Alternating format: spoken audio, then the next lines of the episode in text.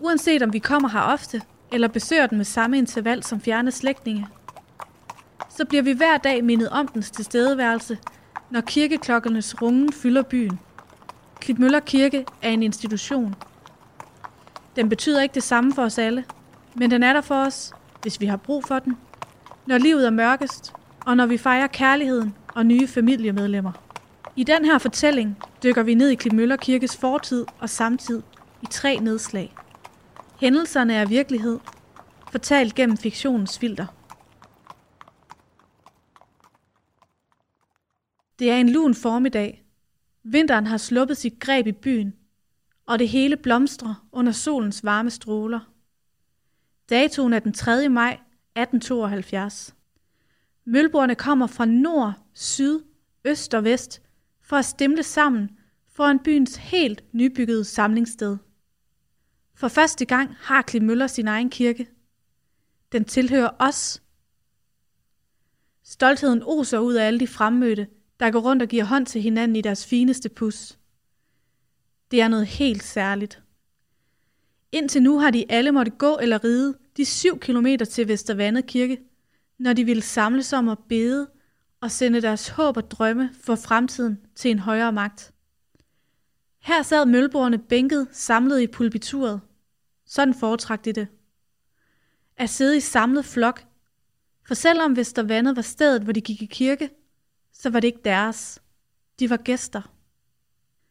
Sådan er det ikke længere. Med kirken har Klimøller cementeret sin eksistensberettigelse. Det er ikke længere kun spredt bebyggelse og erhverv. Det er et samfund.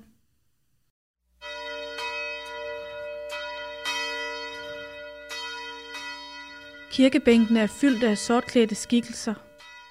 Mange af dem kigger ned. Deres ansigter er havet af sorg. De kigger fortvivlet på maleriet af deres frelser, der kigger ned på dem fra altertavlen.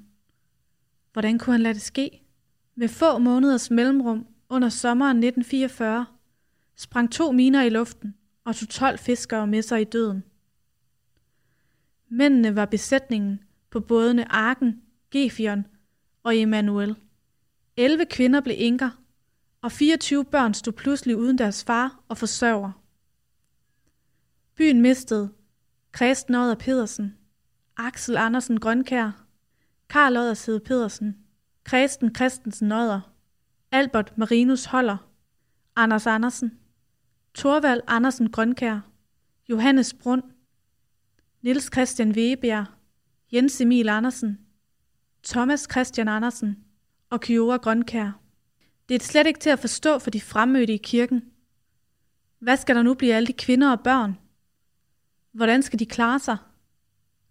Hvordan kan byen blive helt igen?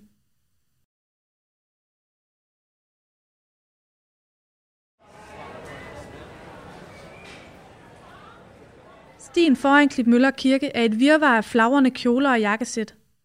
Imellem benene på de voksne løber børn rundt og leger til fat. På skift går gæsterne hen til et lykkeligt brudepar og omfavner dem og deres kærlighed. Det er en våd julidag i 2015. Hele dagen er den ene by efter den anden rullet ind. Men nu, hvor kirkehandlingen er afsluttet, kigger solen frem. Brudeparet har glædet sig til den her dag længe. De kender hinanden ud og ind. Men nu, efter 13 års liv sammen, har de besluttet sig for at fejre deres kærlighed med alle dem, der betyder mest for dem.